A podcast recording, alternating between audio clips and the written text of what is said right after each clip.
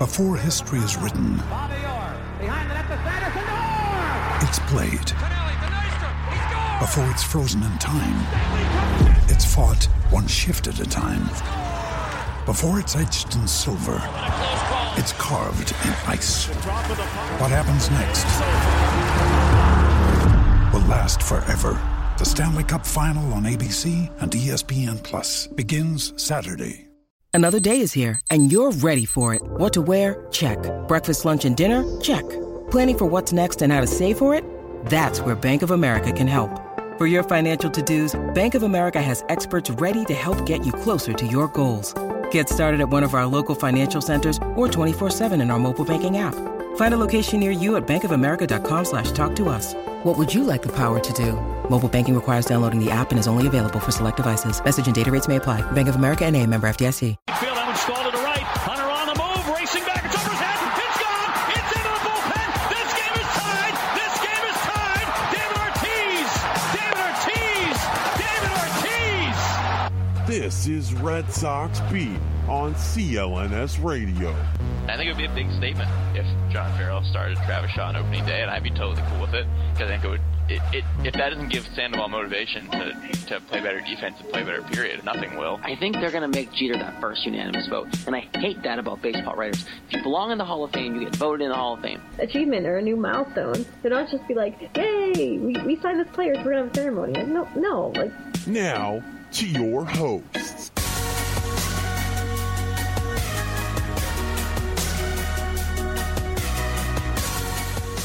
All right, Red Sox fans. Red Sox beat here on CLNS Radio. Of course, this week is brought to you by Blue Apron and SeatGeek. Don't forget for Blue Apron, fresh quality meals delivered to your door every week. So go to Red Sox, uh, our specific page, our Red Sox Beat page at blueapron.com backslash Red Sox Beat uh, to get your first three meals for free, as well as SeatGeek. If you use the promo code RSB, you'll get a $20 rebate on your first ticket purchase. Of course, we love having them as friends of the show. Um, of course, you can find us on Twitter at Red Sox underscore Beat. Facebook is Red Sox Beat Podcast. We're on, um, of course, Twitter, Facebook, uh, iTunes. If you can rate, review, and subscribe, that'd be awesome as well. Um, no Jess this week. Lauren Campbell, uh, Nick. I'm going to screw it up again, Nick. It's Qualia? Qualia. Oh, I was right. Yes. Uh, of course, Nick was on a few weeks ago with me. Um, unfortunate for Jess, but guys, big week. This is our 100th episode. That's exciting. Hey, it's awesome. Yeah, uh, I didn't realize it until last week when I was putting the things into my computer and editing and everything, and I was I saved it episode 99. I'm like, this is going to be a big week, and Jess was mad that he wasn't going to be a part of this. Um, but it's a big deal. Um, it's weird because I've been doing it since day one, um, so it's I can't believe I've done a hundred of these things or close to it.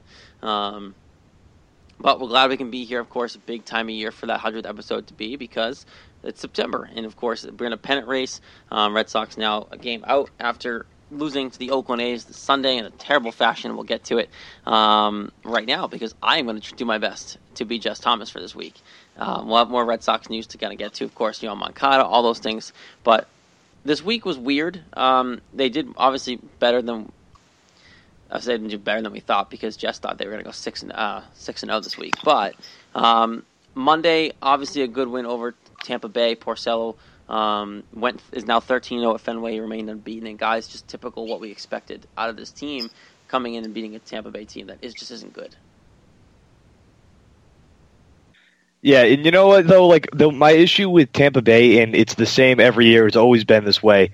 No matter how bad Tampa Bay is, and this year Tampa Bay is awful, except for this half of uh, this side of the All Star break. But the Rays, no matter what they do, and no matter how bad they are, they always give the Red Sox issues.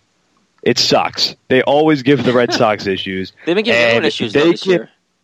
Like towards Yeah, the end no, I know, year, and it's been that's- crazy. And that's why I'm happy they're playing the the Blue Jays, or they were just playing the Blue Jays right now because the Blue Jays had trouble against them too. Uh, I don't know what it is. They can suck every year, but it's, it's a divisional opponent, and divisional opponents, no matter what, are going to give you fits. So It's fun. It's funny, Nick. Last week I was saying, you know, the Red Sox should be able to sweep the A's, but something's going to go wrong because for whatever reason they can't perform. I mean, they can perform well against bad teams, but it seems like they always have the most issues with teams that are not even a chance in the pennant race or any kind of playoff race at all. And what's crazy too is that like the Tampa Bay Rays just aren't a good team, but for some reason, every time they play someone in the division, because it seemed like Baltimore had some issues with them as well. Um, I don't know what it is about them playing in the division, but their young team is not much talent there. Joe Maddon wanted to leave, like all these things, and of course we're happy Porcello in this game remained dominant. So Porcello it looks good, obviously on track to potentially be a Cy Young guy, but Tampa Bay obviously didn't. I mean, kind of gave them fits. They, they did score four runs after all. Yeah, four runs. Uh, well, off of, off of Porcello itself, uh, it was three earned runs and six hits. But still, getting three earned runs off of Porcello this year, that's not something easy uh, to come by. And the fact that Tampa Bay can just do that and give the Red Sox a fit, especially when the Red Sox know right now this is this is crunch time for them. The Rays are kind of just playing to play at this point, which always frustrates me. I hate when teams who are so far out of the playoff race destroy other teams' chances of getting to the playoffs. It sucks to watch. But no, just just putting up damage against Porcello is something big, and this kind of shows me a glimpse of what the Rays could be in the future. Because, like you said, Jared, they're a young team, so this team's going to be around for a little while. Yes, at least in the division anyway. um, so Tuesday, tough loss to them. Um, I'm so happy. I'm, I'm, happy, but I'm not happy because they lost, and that sucks. But Clay Buchholz gave up the game winner, so I can kind of say, hey, look, he's terrible. Um, but this is this kind of game. I, I hate that Clay Buchholz even is considered for the eighth inning. I really do. Um, and John Farrell really came out and said like he's my eighth inning guy, and except when this happens, and Ziegler is the eighth inning guy, so he really didn't make a decision on that. But I, I just don't think Clay Buchholz is good. No one on the show blinks. I knows I don't like this, but tough way to end that game because obviously you were hoping you could squeak one out there, but um, of course Buchholz ends up giving that one up to Longoria in the eighth, and now you lose a game to a team that you really shouldn't be losing to. Yeah, and it's really frustrating because Buchholz had a really good streak going before that, and it was almost looking like somebody you could rely on for the eighth. And for, I mean, Evan Longoria, he's a veteran; he knows what he's doing, he knows what he's waiting for. So I guess it's better to give up a home run to Longoria than some young no name on the Rays, but still very extremely frustrating loss. And like like we just talked about, it they shouldn't be losing to the Rays. Clay sucks. That's that's all I can say. I know that he I know that he had a couple good games, and we've been watching this since what? That was 2007 his rookie year. Whatever year he was, uh, it was his rookie year.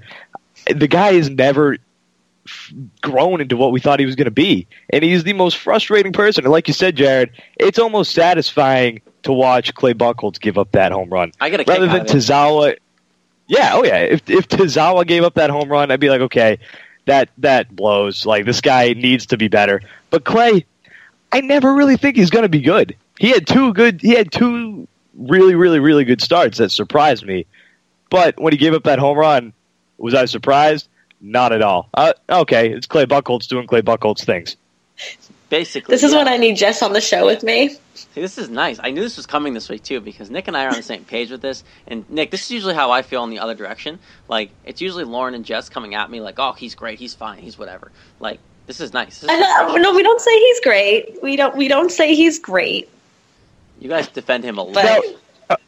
no, no, we do defend him, yes, but we don't say he's great. I mean, I mean, I know Jess projected him to be the Cy Young winner this year, but that was just fun, bold predictions. But it's you know, it's I don't know what it is that I mean. Do I think he's a good pitcher?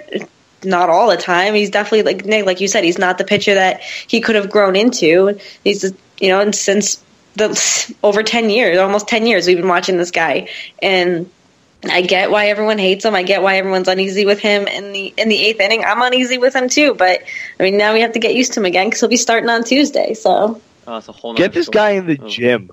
Get this guy in the freaking gym. See, Lauren, you're a gym rat. You know he's got to get some muscle on him. This guy got hurt every year. Just do a squat, pick up a weight, something, something. Yeah. He needs he, to start lifting. Like he, I don't think he can. Like so I don't think he can gain weight. Like can he? I mean, if I can gain weight, he can gain weight. That's fair. There, there are some of those people though who cannot gain weight, but he's just he's got to figure something out. I genuinely like coming to training camp. I remember reading a story this year that he was like, "Oh, I was doing some leg workouts this year," and like, and I was surprised that a professional athlete was doing a leg workout. Like, I shouldn't be shocked that you're in the gym working out. Yeah, Yeah, and he look he just looks so fragile. Like I'm legitimately scared. He's just like someone's gonna high five him or David Ortiz is gonna hug him and he's just gonna break because he's just so brittle looking and he looks like a little flower. But I I still hold like I had the hardest time gaining weight and I completely changed my diet and actually like started lifting heavier and oh my god I gained weight. So like I said, if I can do it, he can do it. he has to be able to gain something. Like The Boston Red Sox have a nutritionist. He definitely should be able to gain something. Yeah, you, you know it's probably just him not putting in the effort. But shocker there. That's why none of us like him because he just doesn't care. Um, Tuesday, tough loss. Wednesday, um, looked like it wasn't going to be anything amazing. Uh, but then obviously this is the game. They win 8 6. Hanley's the hero with the grand slam. Uh, Wright only went four innings this game, and now we know why because he's hurt again because John Farrell decided to make him run the bases. It's just a long story. But Hanley Ramirez comes to save her this game, guys, and Hanley Ramirez has been on a tear as of late. He has, and this is absolutely what we need from him too. Uh, at this time of the year, you're going to need that one guy to step up, and I'm fine with. It. I want Hanley Ramirez to step up. He's a good hitter, and we've known that. And I kind of felt bad for the for the slack that he got last year, because yeah, he bulked up, and that's not really who he is. He's not a big power hitter, uh, whether he wants to be or not.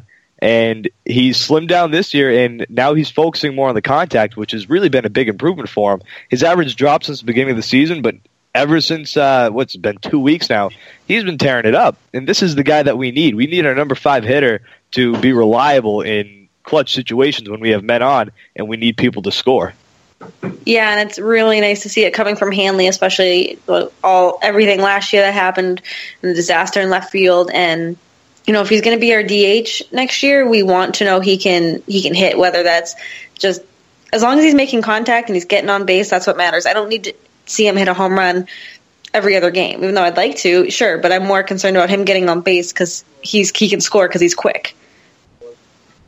Yeah, it's it's one of those things where um, Hanley Ramirez, for me, and going back to the Grand Slam, I think this is what you need out of him to really be successful um, down the stretch here. You need him to hit well. Obviously, you have other pieces there, like Mookie's hitting well.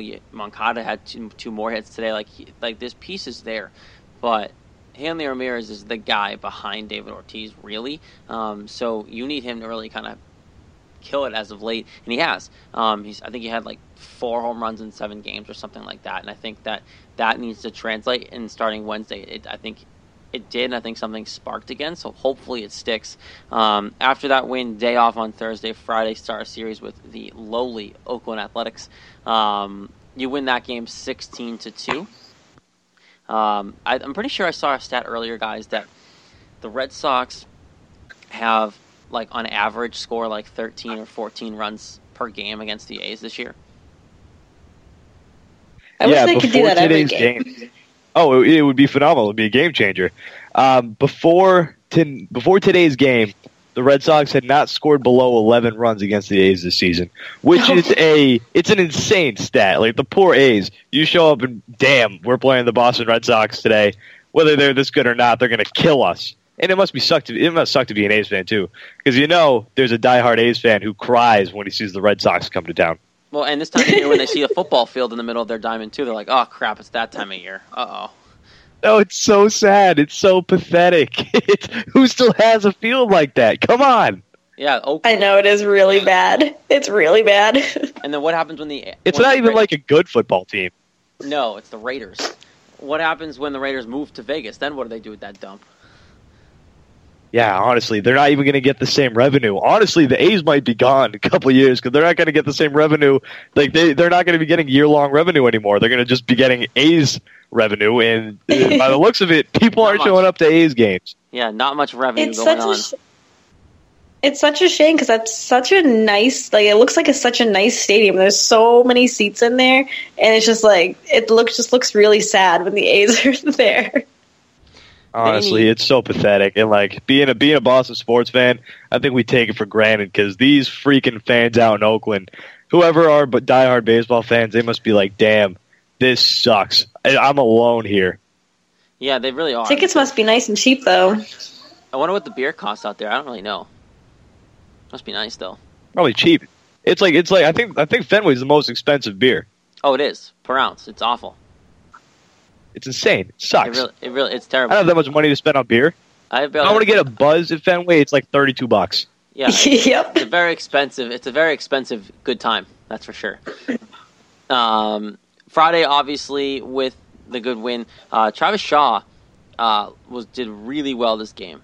Uh, three run over, RBI double, and then David Price comes in um, with his fifth straight victory. I know it was the A's, but did have seven Ks through seven innings. Um, I think David Price, guys, has has been able to figure this out. Obviously, Travis Shaw's there. I think Travis Shaw obviously woke up to Yoan Moncada being up here because um, this was the night that Moncada got called up, and all of a sudden he goes on a tear, and then David Price pitches well. So, guys, all great signs out of Friday, and I think after this game, we thought that this was going to be something the whole weekend. All right, so my issue with Travis Shaw going forward though is why did it take for his position to be threatened for him to start hitting like that? That's the issue that I'm going to have moving forward with him. Is we're going to have to watch him because next year, if Hanley does go over to first base, uh, unless we sign, unless the Red Sox sign somebody or trade for somebody to come play first base, Shaw's probably going to be our first baseman.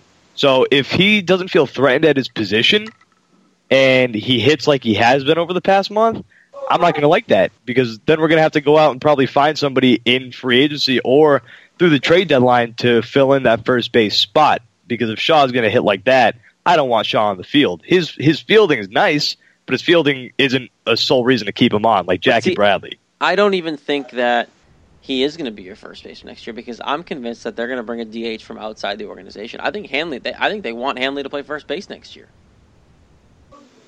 I think Hanley does too. I think Hanley. I think Hanley's fine at first base. He was unhappy last year. People and th- going back to that flack that I was saying earlier about Hanley being kind of kind of ridden by Boston fans. He hated left field. People thought that he sucked in the field.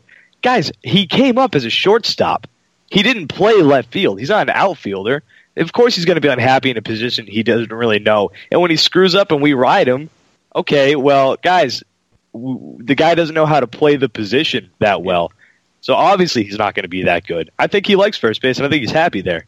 Oh, he loves first base. You can see like he has so much fun. Like he'll joke around with the with the people on first. He'll people. I don't. There's this vine floating around out there somewhere that somebody goes to take a lead, so he makes his line and Hanley comes over and just kind of covers it up. Like they, he just has so much fun over there, and it's so much nicer to see than like you can completely tell the difference from last year because, like you said, he wasn't happy in left field, and that that was just painfully obvious all season. And just from him to go from a position he hates to a position he truly enjoys, it just brings out a completely different player. And I mean, it'd be fun to see him back at first next season, but I'm also okay with him being the DH if this is how he's going to hit. You also see the the joy and like the passion. Like we obviously loved Christian Vazquez for what he brought to that fist pumping world, but like when Hanley makes a play or when something big happens, he gets fired up now. Like last year, you didn't see that when he was in left field. You see him get jacked up for other people, for him, like just for anything that happens. You see this guy getting fired up, and it's awesome to see because you know this guy's here long term. So, and you also have to, and I don't want to get too much into this part of it, but you also have to remember Pablo Sandoval's still on this team. So you have to think that they're going to factor him into this next year and really figure out who's going where. That's why I don't think Moncada is starting the te- year on the team next year, just because it doesn't make sense if Pablo Sandoval's still on the roster. Um, but obviously, that's that's an off-season conversation. but that's also something just to keep in the back of your heads. Um, Friday, good win. Saturday, you move ahead. Another 11 run, if not more, game. 11 to 2 win. Porcello had a perfect game through five. Uh, Betts got his 100th RBI of the season this game. And, um, guys, another just easy kind of win over the A's, really.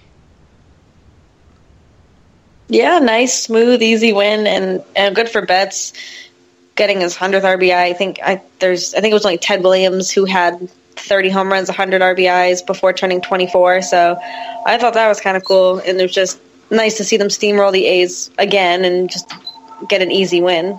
Yeah, it was nice. Yeah, especially. Sorry, yeah, Nick. I was gonna say, especially with the with the race right now, uh, this is this is the kind of series that they needed because the Blue Jays are going to remain hot. The Blue Jays last year, we remember those being a hot team through September, and they're not really showing any signs right now of slowing down, except for when the Rays are in their way.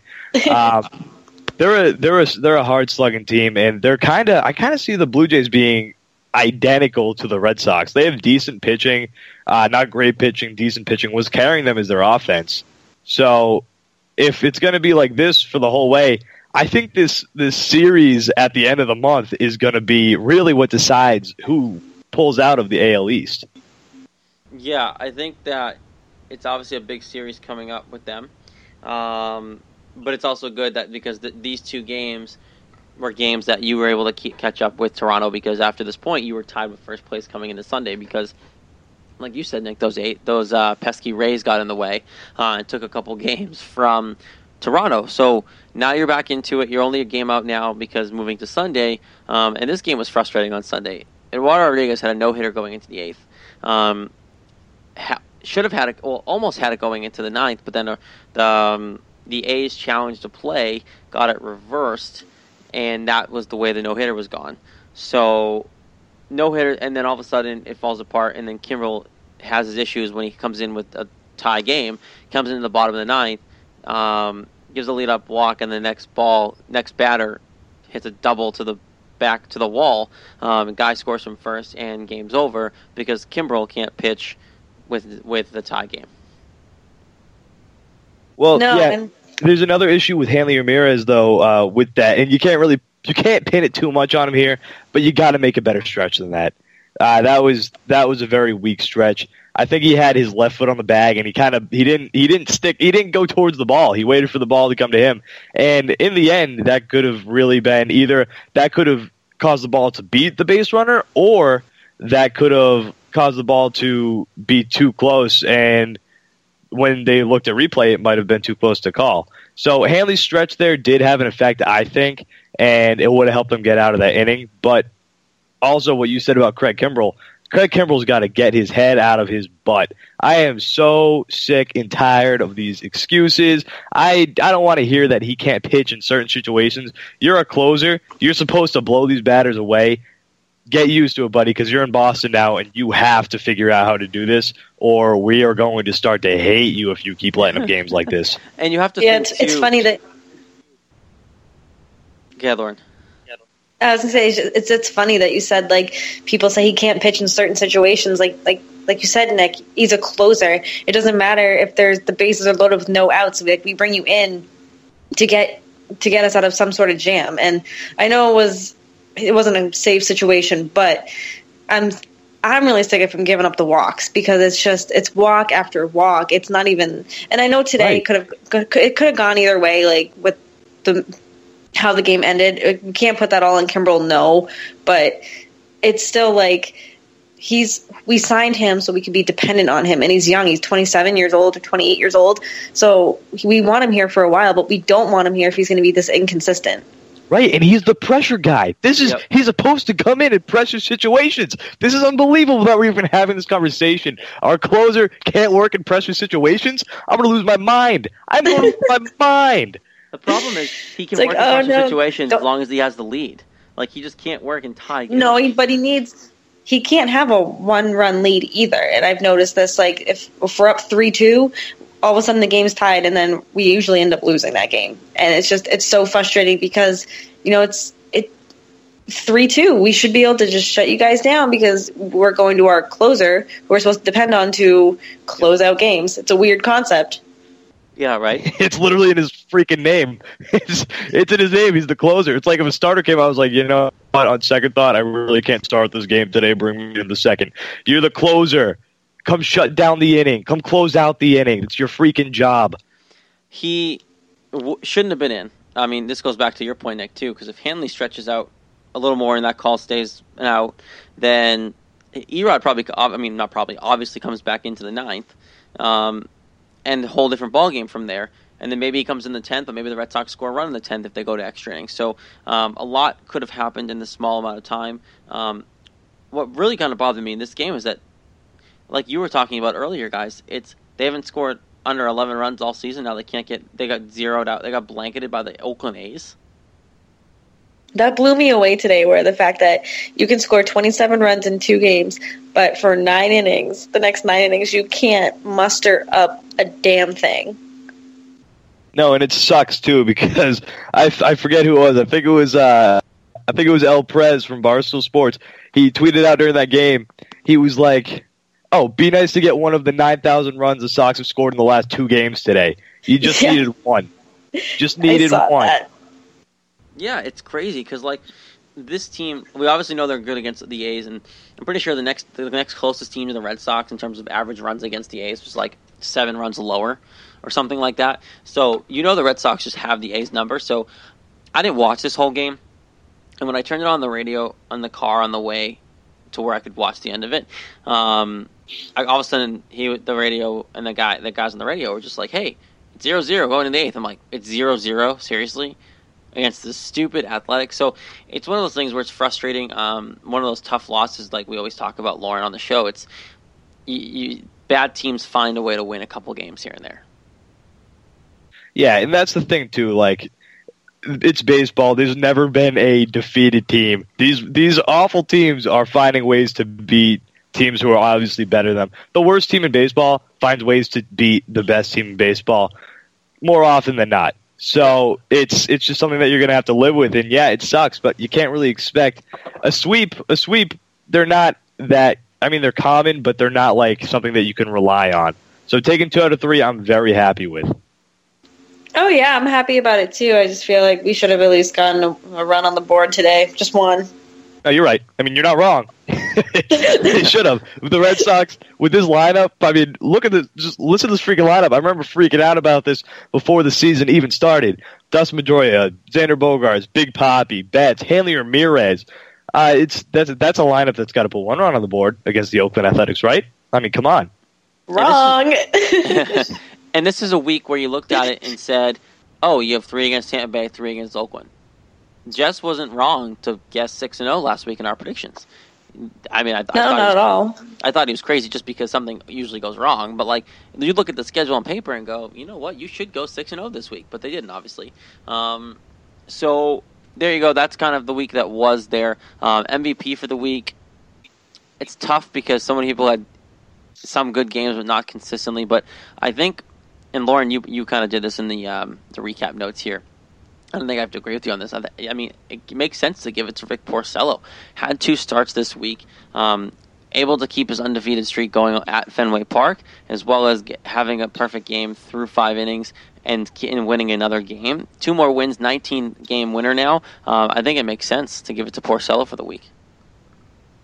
It's just every week he just blows my mind because it's like he was just so bad last year, and all of a sudden it's just. I mean, I'm not complaining at all. I'm just like like I said, my mind's just blown by this guy because he's undefeated at home. He leads the league in wins, and it's like, why is nobody talking about him for Cy Young? Why are we still on? Like, I feel like every time Cy Young gets brought up, he just kind of gets skipped over. Hey, it's Mike the young rookie. He's a better story to talk about. I mean, you got to remember, it's all about media right now. Uh, it's it's all who the story is, and Rick Porcel is really not the story to talk about. But you're 100 percent right. He should be in the conversation. But I just want to say, like, guys, do you remember, like, in the beginning of the season, he really didn't start off that good, and I remember thinking in the first game, oh no, we're gonna have the Rick Porcello of 2015. His first game against Toronto, he gave up seven hits and four earned runs and two home runs. I was like, oh shoot, looks like we're gonna relive the Rick Porcello of 2015. Yeah, and obviously a lot of us sat here and said, "Oh, you're not a twenty million dollar pitcher." But my hope is this this translation that Rick Porcello was shown pitching in Boston, finding success, translate to David Price because now David Price has been here for a little while, and now towards the end of the season here, he's been fine, five straight wins. Um, looks like his dominant self. I, I think David Price is starting to get more comfortable on, in the Red Sox uniform and really kind of flourishing as well. It's a bridge year. It's it's uh Boston. There's there's we talked about this last time on the sh- I was on the show too, Jared. Uh, bridge years in Boston are very common, and as much as it sucks because we expect it to be good, the moment you step off that plane into Boston and become one of us, the cult that is Boston, Massachusetts, you you're expected to be good, and you you have no time to get used to it. You have no time to feel out the situation. You're good, or we are going to boo the crap out of you until you walk off that mound. Oh yeah, and like, we're just absolutely brutal. Like it's we we can change our minds in the matter of one start. It's just it's ridiculous. We will cheer you, and then the next start, if you give up like eight runs in the first inning, we're just gonna, like you said, boo you to your to your back down in the, cl- in the clubhouse. I, I hate myself for it. I, like, it's it is my least favorite quality about myself. I will I the most negative thoughts about a player will come into my head if you suck, and I don't want I want to be on your side. I really want to be on your side. But until you show me something, I am going to ride you. But have you guys have you guys read that Pedro Martinez biography? Yes. You did in the, in the biography. He said that he felt betrayed by the Boston fans because there was one day he gave up like five or six runs in the first or second inning, and we booed him off the mound. So that's just it's just the culture here. If we're gonna boo somebody like Pedro Martinez off the mound, nobody is safe. Yeah, if we're booing Pedro, we're booing Clay Buchholz. That's for sure.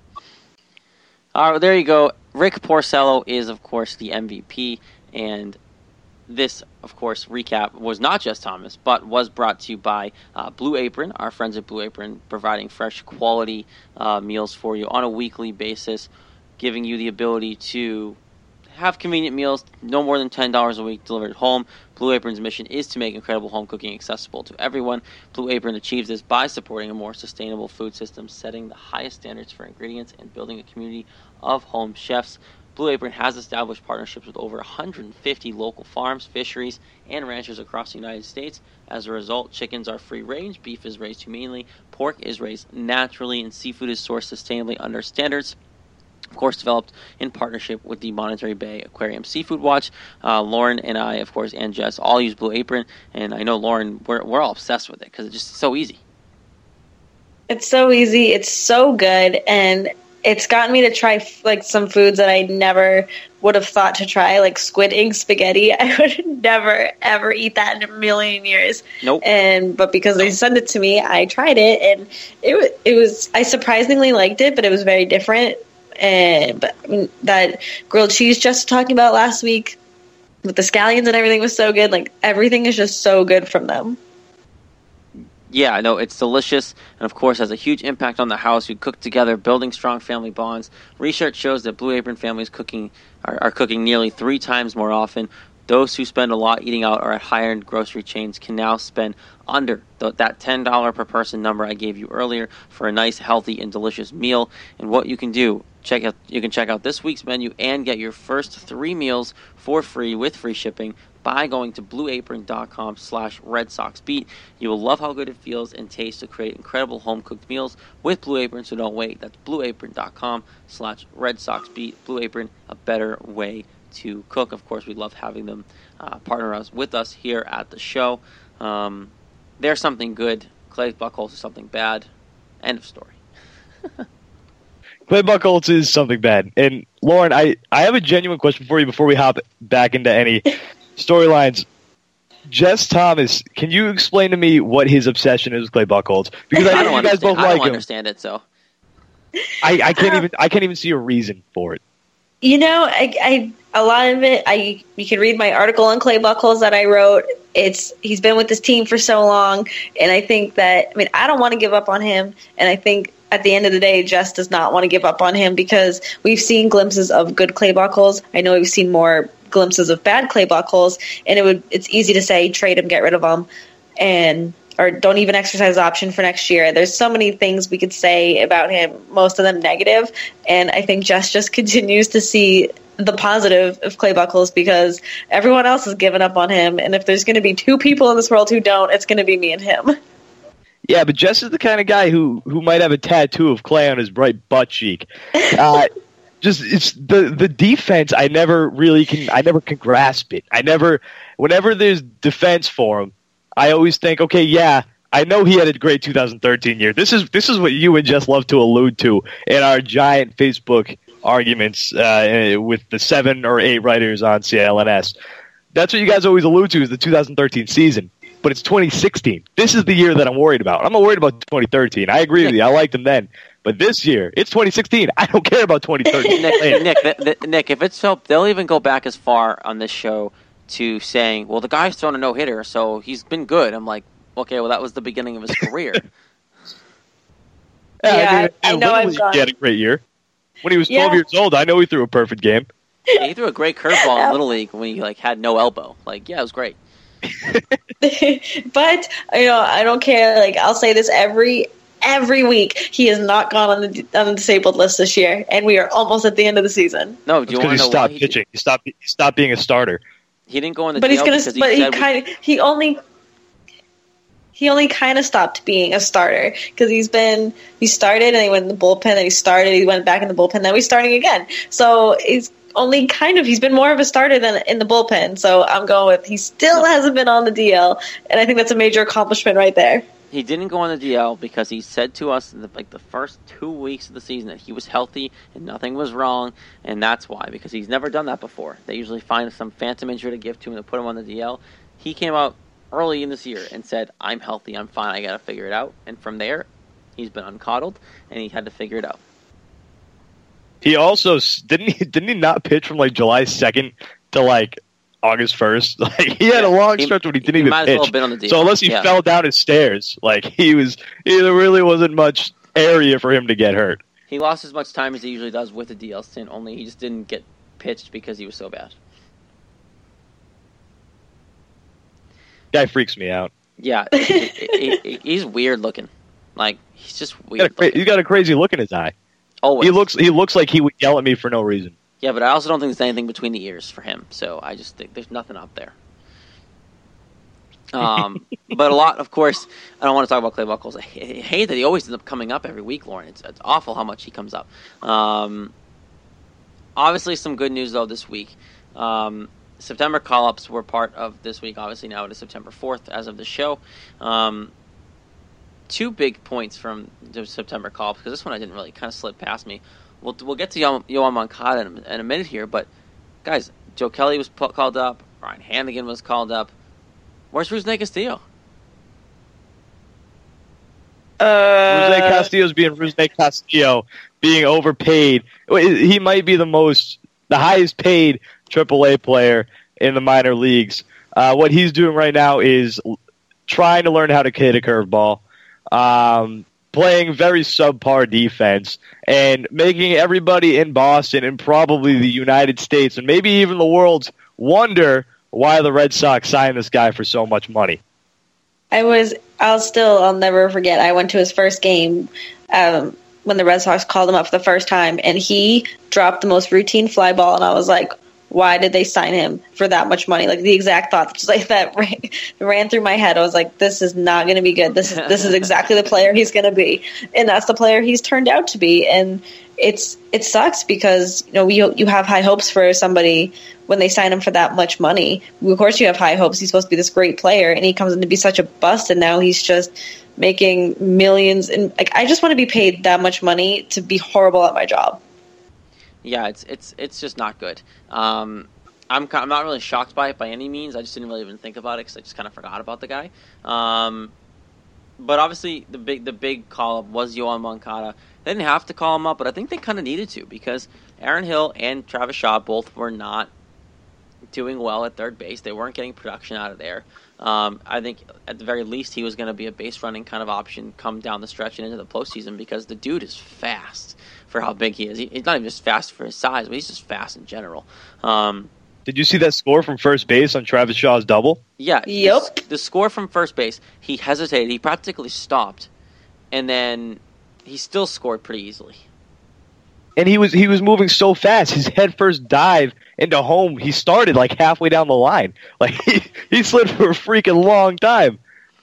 Yeah, that was a really long slide, and uh, it's it. He's so fun to watch on the base path. I know we've only seen him a few times, but that guy has wheels, and he turned on turned them on so so fast. Like I, it was ridiculous that he just came cruising around third. I think he blew through um, the, the the stop sign. Essentially, they were, he was just like put his hands up, and Moncada was like, "Nope, I'm just going to keep going." Yeah, he did. not well, listen my at thing all. with uh, yeah, my thing with Moncada right now is, uh, like you said, Jared, the, the the situation at third base right now is it's poor. Uh, Travis Shaw not hitting well. Uh, Aaron Hill not hitting well. Both meh. I mean, they're they're they're good fielders. I'm not going to take any their fielding away from them. but they're not really anything that, like I said before about Jackie Bradley. Jackie Bradley is the kind of player who you leave in, and you can, you'll deal with a low batting average because he's so good at his position in the field. Travis Shaw and Aaron Hill, they really don't have that luxury, so they need to hit if they want to keep their job. And bringing in Yoan Moncada, it's kind of like, what do you have to lose? Because Yoan Moncada, I'm assuming, is going to be a an average fielder at third base for right now for how young he is. He did uh, miss a ground ball today, but we'll let that one slide. Uh, yeah, but he made a couple good And, plays the uh, last couple nights. Oh yeah, he's got a bullet. His first ground ball, it was like it was like a thousand miles an hour into Hanley's chest. He's the guy's got a cannon. He he can't be worse than what we have. That's really something that I, I think is probably the biggest reason they brought him up. He cannot be worse than Travis Shaw or Aaron Hill right now.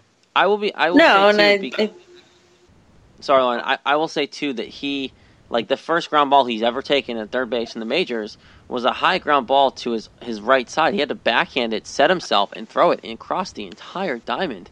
Like the dude's going to be okay at third base. He's a good defender when he's at second, so he's just going to translate to learn the position for a guy who hasn't played many games at third base. I, I like what I've seen so far, and I will tell you this now: I am all in on this guy. Yeah, I mean, I definitely, I definitely love this guy. I've been waiting for him to get called up all season, and you know, it, and I know they said this before. They said he can make plays to to his left, to his right, but if the ball's hit at him, he has trouble with that. We saw that today, and I know he's young, and I know that's something he's got to get used to. But whether you're at second or third base, you know what a routine ground ball is, and if he really needs to get that figured out quick because it's a routine ground ball. They shouldn't be bouncing off your gloves every chance and every chance they get and every if I'm more worried about somebody making a routine ground ball play to first than somebody diving out to their to their right to make a good play. I I'd rather see somebody consistently be good with the smaller stuff than than the bigger things right now. Oh, for sure. He'll figure it out though. Yeah, he's young. right? He'll figure it out. That's Yeah. the situation that we're gonna have to deal with right now. And that's all you, that's all you need him to do right now. You're not asking him to be a major cog in this team. He's hitting low in the lineup, but he's looked pretty comfortable at the plate too. Um, already got his ma- first major league hit in his first start. Went two for three today on Sunday, so looks very comfortable at the plate. And the speed on the base pass, the defense is the issue, and it's not really an issue. So guys, this this guy in maybe even next year, but at least two three years from now, is going to be a stud in this league. And that Oh, makes I you think- think about like what the Red Sox have for the future because the outfield is set. I mean, Benintendi, I'm I'm pretty certain Benintendi's going to be starting next year in left field. Bradley in center field, Betts in right field. If Moncada does make his start, I'd say two years from now. He's I, like I like you said, Jared. I don't think he's going to start at third base next year.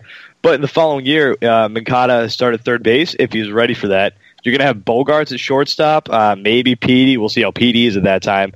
Uh, maybe Hanley at first base, and then the DH and the catcher situation. Maybe Vazquez will be ready. I like that a lot. I think the Red Sox are going to be set for the next couple of seasons, especially if Moncada is able to figure this whole thing out uh, come two years from now. Yeah, and you're still going to have Pedroia there as a veteran leadership presence. Um, maybe bring in a, a free agent. I really hope it's Encarnacion, but a free agent type guy, a, a veteran to be a DH if Hanley stays at first, um, which again I wouldn't hate at all. So you're not going to be putting a bunch of young guys in the fire, but it's also not a terrible thing because look at the Cubs situation. The Cubs were all young guys. That's their core. That's what you have looked forward to with the Red Sox here. Once you fix the pitching, that lineup is going to mimic the Cubs in the situation, whereas Moncada and Benintendi are going to be cogs in this lineup with Mookie and Bogaerts for a long time. I think that outfield is signed through 2019 too. So if you want to add that to the situation, it's going to be years before you even have to really worry about the contract situation. And it's a money saver too because right now they're both on their rookie contracts. So because of that, you have a lot of flexibility to spend money on free agents, like an Encarnacion to come in at DH, or maybe another starting pitcher to complement an aging David Price and a Drew Pomeranz, who you also have for another couple of seasons. So with the young rookie contracts, there's money, there's there's flexibility to bring somebody in to make this team that much better. Yeah, you definitely have the room to um, bring people in. I think you're going to obviously take David Ortiz money off the books, um, and from there it's kind of only up, especially because these lower guys aren't getting paid too much just yet. So you have the room to kind of go at it again this next year, even for instance this year doesn't pan out, which who knows? You don't know that. You're obviously in a pennant race, which is finally exciting because this is guys, this is all we asked for at the beginning of the year was this team to come in, not be in last place. And I wanted September baseball that mattered. I want the air to get cooler, and yeah, football season starting, which is great. We all love football, but I wanted baseball to matter all the way through September, and we're finally seeing that. We're seeing football matter, uh, obviously, but we're seeing baseball matter through September. We're seeing them fighting for a division with the team who most people pick to win the division, so it's nice to see. This team's going to be in the playoffs, whether it's in that one game wild card or winning the division. So you're going to probably get playoff baseball this year, which is very exciting, and it's about time. And having Red Sox have playoff baseball and good September baseball right now, it just makes fall so much better. Because whether you're a Patriots fan or not, I don't know what you guys' football preference is, but I mean, we have football Wait, are you season. not a Patriots fan? have- Hold on, hold on, pause. Are you not a Patriots fan?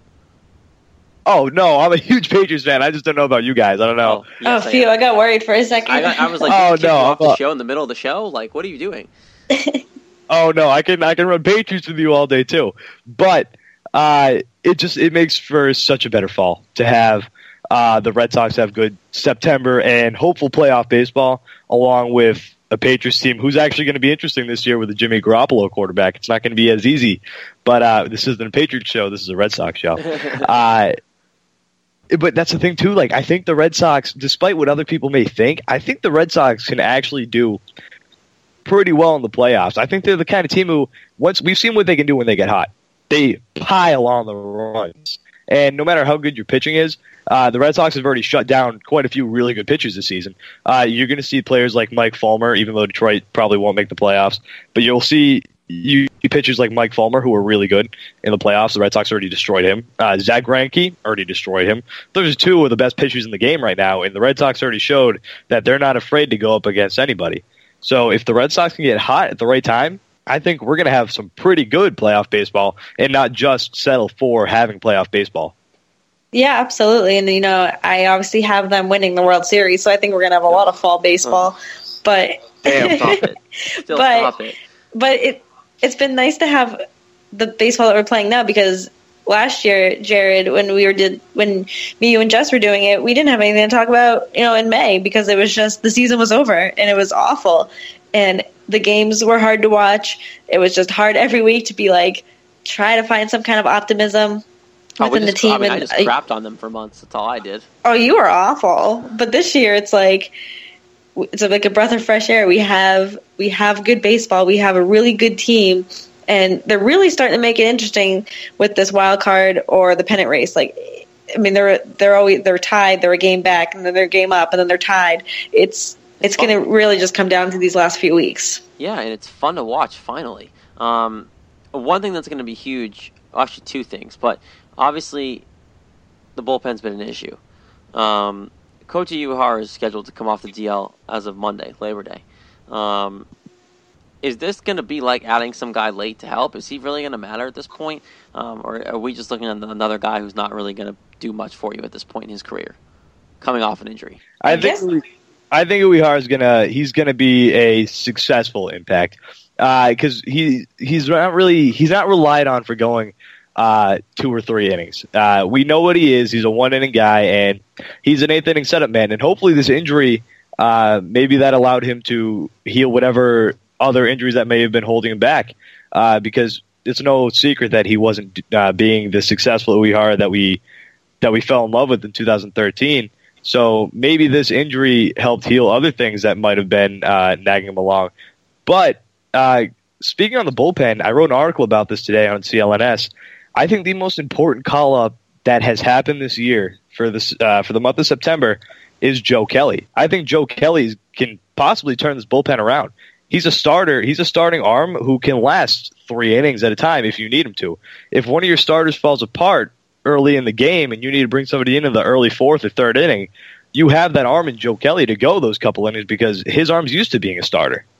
it's funny. I've made that argument before when I think last season he was, you know, when he wasn't doing too well before he got on his little heart streak. I said I thought he'd do really well in the bullpen because he has such power behind behind his pitches. He throws 99, 100 miles an hour, and if he can do that for three or four innings, like you said, if one of our closers or one of our starters falls apart or somebody just can't get through a quality start, we'd have him. And I I have so much faith in this guy that he can be a good a good bullpen guy. And as for Koji, I mean, I I hate to be like doubting of him, but he, you know, his age, he's up there, and these these injuries now, it's I feel like he's just starting to fall apart, and it's a whole like wait and see kind of thing. Maybe he'll be good, and maybe he'll just be awful. But I'm hoping he's 100% healthy and he can actually perform well and be the Koji that we need him to be, especially coming into a playoff stretch. If he's 100% healthy, he can help this team. But if he's not, or if he starts to struggle, you're back to square one, and that's where Joe Kelly is going to come into play, um, especially on nights where, like, say Tuesday, where Clay Buchholz has to start because your one of your best pitchers is hurt because your manager's an idiot.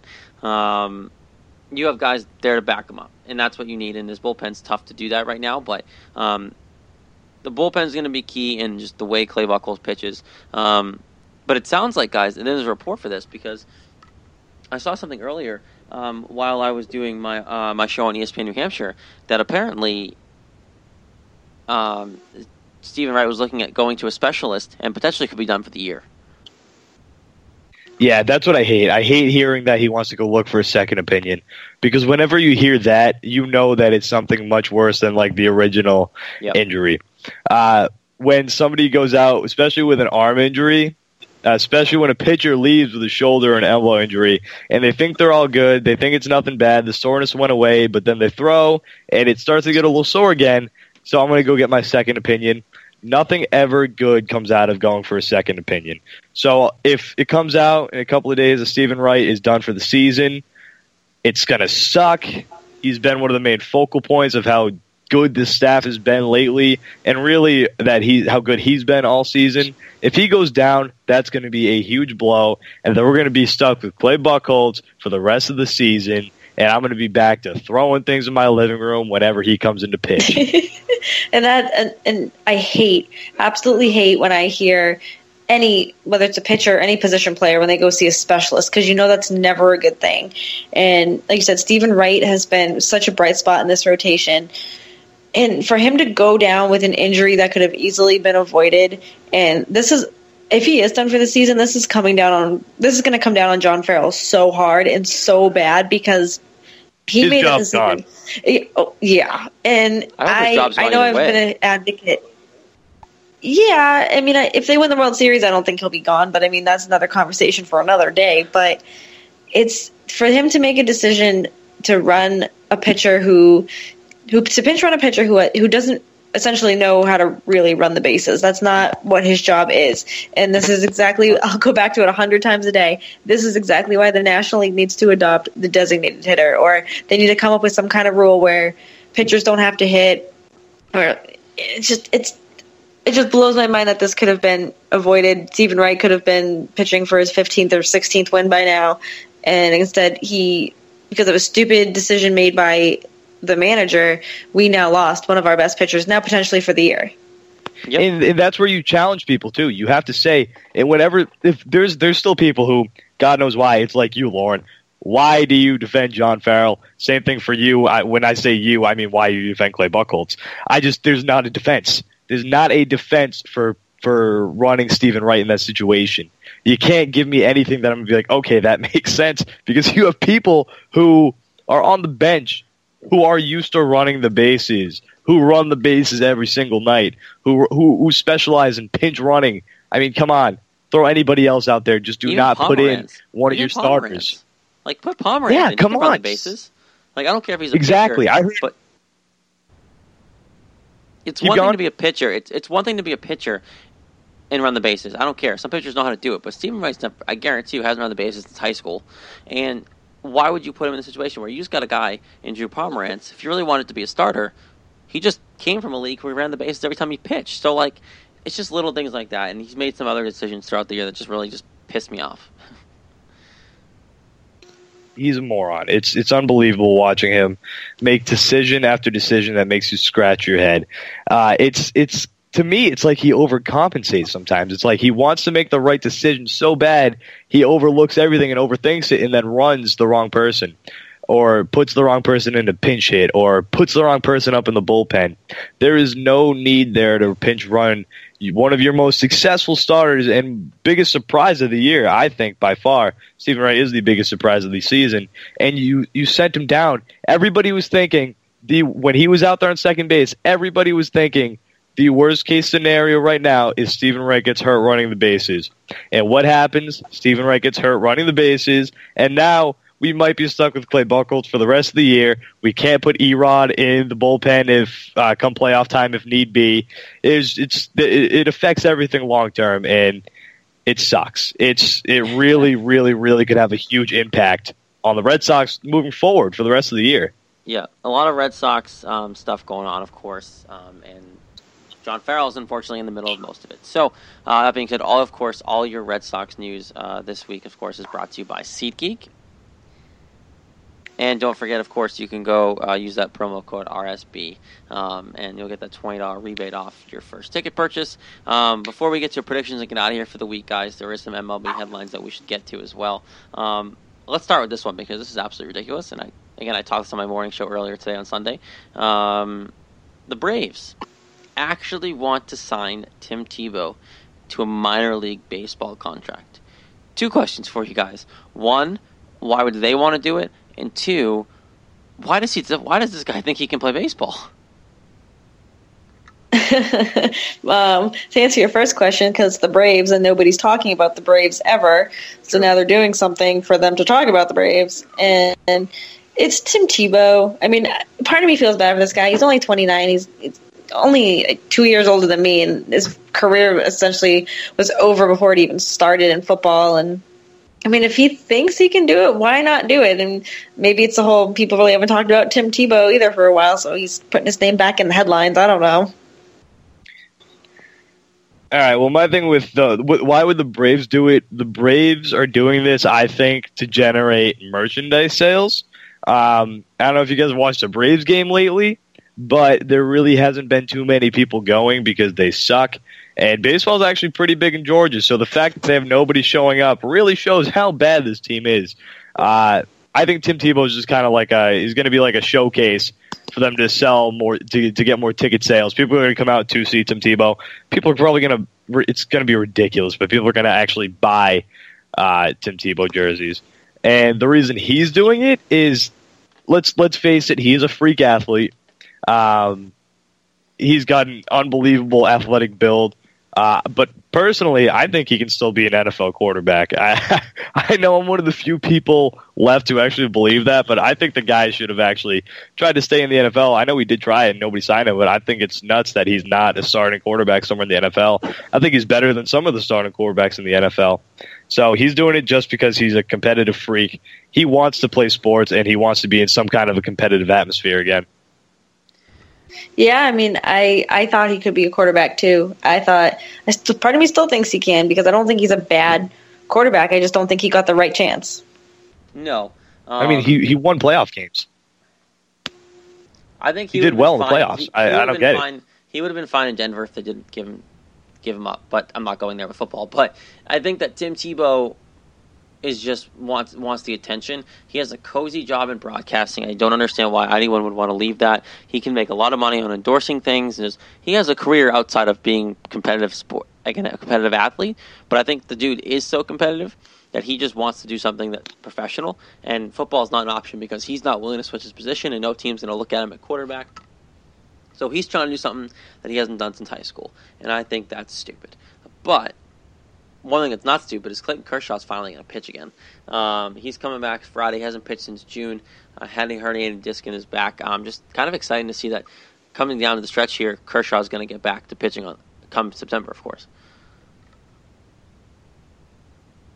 Yeah, it's going to be nice to see him back on the mound. I mean, he's still in talks for Cy Young. He's obviously hate to see him go down with the injury that he did, and hopefully, you know, herniated disc is really nothing to screw around with. So hopefully, he's 100 percent and can really just bring it all to, to his team and get his team back on track, get him back on track since he hasn't pitched in a few months. And I think it'll be it'll be good to see him back on the mound for sure. Yeah, herniated discs are not a joke. Those things like they they can slip out pretty easy. So especially if it already slipped out once, so it's it's gonna kind of be scary. And I would hate to see this hinder like the rest of his career because I mean, they're once that happens, they stay pretty weak. And but just it, it, could not be a more perfect time for him to come back. The Dodgers currently have a three game lead uh, over the Giants in the National League West right now. And the Giants are the kind of team who can go on a hot streak and then come back and actually win the division because it's an even year.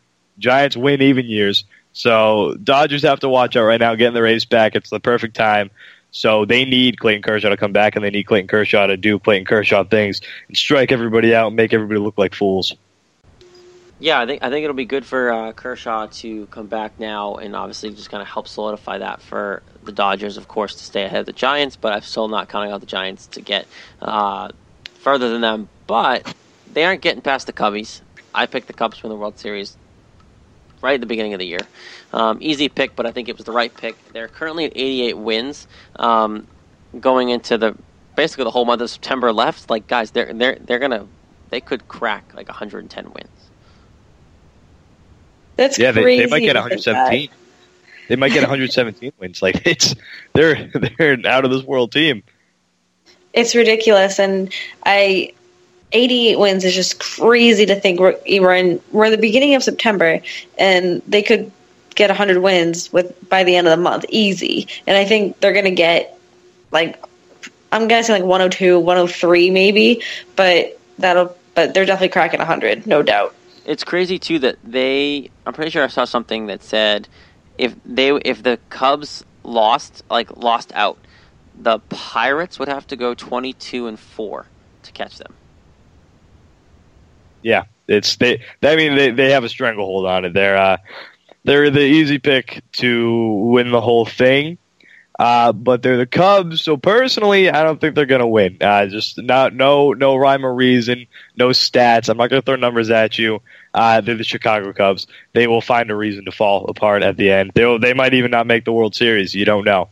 So uh, we'll we'll see. We'll we'll touch upon that again in about a month or so when the playoffs start to heat up. They um what was I gonna? I told I hate when I do that. I blanked on what I was gonna say about the Cubs. Um, but oh well, guess we're moving on because I don't remember what I was to tell you guys. Um, before we get out of here for the week, let, us make our predictions because we do this every week. Um, I was I told Jess last week I would give him credit if he was right. He wasn't right, uh, but I wanted to point that out anyway. Um, this week we have three, at, and he's gonna, he's gonna love me for that. Um, we got this week we got three at San Diego, and then three against the Blue Jays in Toronto. Obviously, that series is going to be huge. Um, Nick, what do you got going on against the Padres? Padres, I think they take three games out of four. Uh, I don't really see them losing. I don't see them really losing more than one game against the Padres. Uh, but then again, maybe I do because the Red Sox find ways to lose against crappy teams. But um, no, I see them taking three games out of four. Uh, they got Buchholz going on Tuesday, so I see that being the game that they lose. Uh, haha, Lauren. Uh, but I think I think every other starter is going to be able to handle the Padres lineup, and then the Blue Jays, I, I think they're going to lose two out of three of the Blue Jays. Uh, the Blue Jays are they just had a, a, tough series against the Rays, but that doesn't mean that they're going to stay uh, cold right now. They're probably going to heat up, and I see them losing two out of three to the Blue Jays, but that's still a successful trip for me over this next week. Well, Nick, uh, the Red Sox can't win three out of four against the Padres. They're only playing them for three games. It's just going to point that out. But oh no, you're not wrong. Yeah, you're right. but I mean, if they're going to win three games, I'll take that sweep. So yeah, two out of three. Two out of three. um, Lauren, you have them winning two out of three by that standard. I do. I have I have them winning two out of three from the Padres. I they should win all three, but you know I make I say it every week. Something always goes wrong against teams that they should win against. Yeah, I, am going by gut. I have them sweeping the Padres. Um, Padres, just like the A's, are bad. If the A's wasn't a four-game series, they would have swept three. So I, I just think that the Padres aren't good. They're going to take advantage of this. Hopefully, hopefully, have a lead in the division going into this Toronto series. Um, but I highly doubt it. It's gonna, that Toronto series is going to be fun. Um, Lauren, what, how do you have them pl- going out in Toronto? Uh, unfortunately, I have them losing two out of three. I just, I, I want to say I want want them to win two out of three, but Toronto's just so good. Like the bats in their lineup, their their pitchers on the hill, and it's just going to be it's going to be really tough. And I'll be I'll be more than happy if they take more than one win, but I don't see them going into Toronto after coming home from a West Coast road trip or going there after a West Coast road trip. I don't see them winning more than two games. Yeah, more than one game. Yeah, I'm right there with you. I have them losing two out of three as well. I still have them going four and two for the week because of the sweep, but it's just a tough situation they're in. I think they have plenty of division games left between all of them to kind of make up the difference after that. But um, the Blue Jays are just kind of they're coming off that tough series against Tampa Bay. They're just playing so well right now. Um, I can see a situation where the Red Sox might win that second game, but um, just for predicting reasons and just looking outside, looking in from this far away from it, um, I can't imagine they would win more than one game in that series. But that being said, um, either if they're four and two this week, I'll be happy. So I will take that.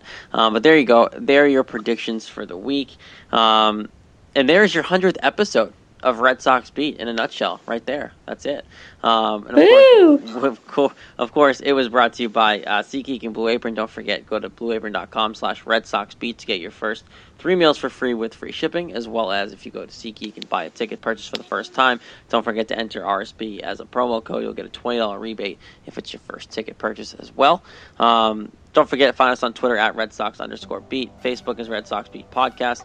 Um, Nick, appreciate you joining us on the 100th episode. You should be honored. You get to be a part of our 100th episode. Hey, thanks for having me. I love coming on. Jess, we apologize for you not being able being available, but you went camping, so hey, you get to win too. Um, we will be back next week, of course, for episode 101. Um, start another 100. Here we go. Um, until then, of course, that is Lauren Campbell and Nick Qualia. I'm right, I think. Uh, um, I'm always going to second guess your last name, Nick, but um, that being said, we'll be back next week. This is Red Sox Beat on CLNS Radio.